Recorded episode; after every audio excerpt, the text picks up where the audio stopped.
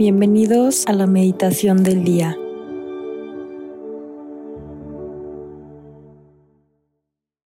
En el nombre del Padre, del Hijo y del Espíritu Santo. Amén.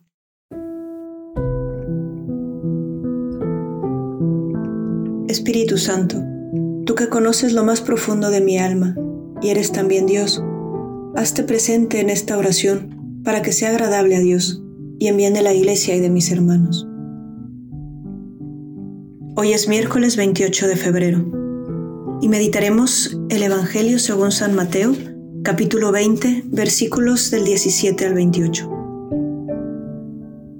En aquel tiempo, mientras iba de camino subiendo a Jerusalén, Jesús llamó aparte a los doce y les dijo, Ya vamos subiendo a Jerusalén y el Hijo del Hombre va a ser entregado a los sumos sacerdotes y a los escribas, que lo condenarán a muerte y lo entregarán a los paganos para que se burlen de él lo azoten y lo crucifiquen, pero al tercer día resucitará. Entonces se acercó a Jesús la madre de los hijos de Zebedeo, junto con ellos, y se postró para hacerle una petición. Él le preguntó, ¿qué deseas? Ella respondió, Concédeme que estos dos hijos míos se sienten uno a tu derecha y el otro a tu izquierda en tu reino. Pero Jesús replicó, No saben ustedes lo que piden. ¿Podrán beber el cáliz que yo he de beber? Ellos contestaron, sí podemos.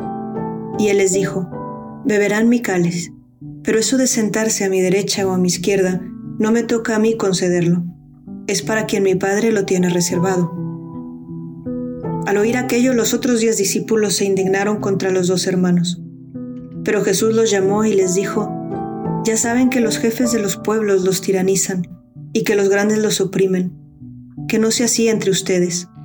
El que quiera ser grande entre ustedes, que sea el que lo sirva, y el que quiera ser primero, que sea su esclavo, así como el Hijo del Hombre no ha venido a ser servido, sino a servir y a dar la vida por la redención de todos. Palabra del Señor, gloria a ti, Señor Jesús.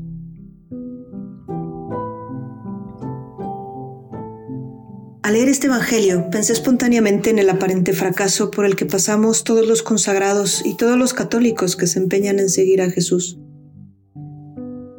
Puede pasar que al querer vivir nuestro seguimiento de Jesucristo, nos suceda como a la mamá de Santiago y de Juan. Tenemos la expectativa de que seguir a Cristo nos merecerá un éxito, un pequeño triunfo de estar reinando junto a Dios, que por seguir a Cristo las cosas nos deben de salir bien y siempre estaremos prontos para la caridad, para el celo apostólico, para los desvelos, para las virtudes, un lugarcito a la izquierda y a la derecha del Señor, sin problemas, triunfando.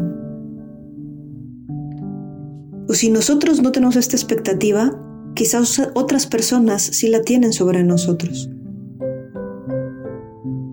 ¿Cuántas veces no hemos escuchado si se supone que cree en Dios, si se supone que vive para Dios, todo lo debe de hacer bien, todo le debe de salir bien y salir airoso de las dificultades.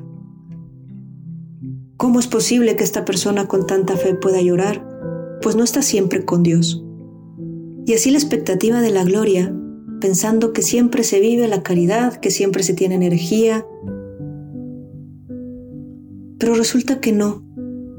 Jesús le dice a esta buena mamá, con estas expectativas amorosas, que sus hijos que están siguiendo sus pasos no necesariamente estarán en ese lugar de gloria. Al seguir a Jesús se trata sobre todo de beber un cáliz. Beberán mi cáliz. Seguir a Cristo implica muchas veces beber un cáliz, esa copa de la vida que nos llega con sus dolores y limitaciones, el cáliz de la vida humana como se presenta en toda su realidad, y el cáliz de Cristo en el momento de su pasión, fue el cáliz de la incomprensión, de la traición, de la debilidad camino a la cruz. Hasta cayó tres veces en el momento más grande de salvarnos, de cargar con nuestra cruz. Él cayó y le tuvieron que ayudar. Jesús bebió el cáliz de la soledad y de la angustia casi depresiva en Getsemaní. Para los que seguimos a Cristo, implica en nuestra vida pasar también por momentos de debilidad, de cansancio, de soledad, de angustias. Y en medio de todo eso, saber ofrecerse en Jesús por la salvación de todas esas personas y abandonarse en las manos de Dios. Seguir a Cristo y servir a los hermanos implica también identificarse con todo el género humano en la enfermedad, la impotencia, la experiencia de no ser Dios y depender solo de Él. Si Cristo vivió todo esto y fue parte de su misión redentora, ¿por qué nosotros pensar que al entregar la vida a Dios y vivir la fe estaríamos exentos de todo esto? ¿Por qué escandalizarnos ante la fragilidad, la enfermedad? Quizá ponemos estas expectativas sobre todo en esas personas que vemos más entregadas en la iglesia. Y nos escandalizamos cuando les vemos flaquear en debilidad o pasar por una angustia, un dolor o incluso depresión. Hoy me invito y te invito a ver el dolor, la debilidad, las dificultades en tu propia vida y en la vida de los demás, especialmente de esas personas entregadas a Dios, como ese cáliz que forma parte del seguimiento de Cristo. Pasar por todo esto es también condición para pertenecer a Dios y ofrecer toda esa pobreza a Dios, confiando en su misericordia. Ojalá que nunca deshumanicemos nuestra vida de fe esperando que por creer y seguir a Jesús tenemos que vivir en un estado de éxito y de gloria, pues nada más contrario a lo que Jesús vino a asumir y a enseñarnos a vivir. Detengámonos hoy y preguntémonos, ¿cuál es el cáliz que me ofrece hoy la vida y me toca asumir? Cuando veamos el sufrimiento en otros, ver ahí ese cáliz que le está tocando a esa persona también asumir.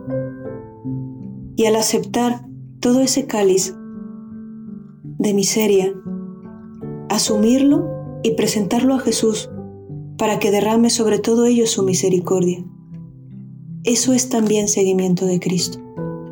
Beber el cáliz, asumirlo y hacer ofrenda de todo eso a Dios por la salvación de las almas.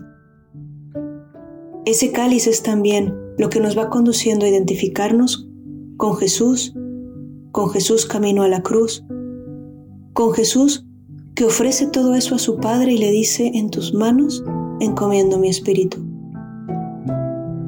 Si no tuviéramos este cáliz, ¿qué ofreceríamos al Padre? ¿En dónde verteríamos nuestras lágrimas, nuestro sufrimiento, nuestra sangre, como lo hizo Jesús para decirle a Dios, mira todo esto, que la vida, que la libertad de otras personas, que la miseria humana me ha traído, lo tomo y lo dejo en tus manos, para que tú lo conviertas en redención. No son los éxitos los que el Padre convierte en redención. Es el cáliz de la vida ofrecido amorosamente.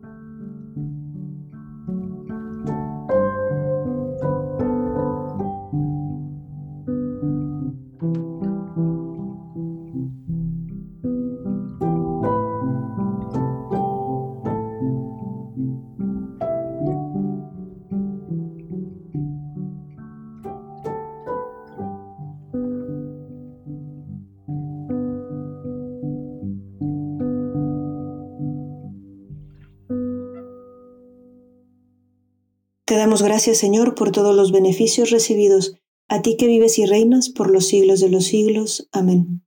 Cristo Rey nuestro, venga tu reino. María, Reina de los Apóstoles, enséñanos a orar. En el nombre del Padre, del Hijo y del Espíritu Santo. Amén.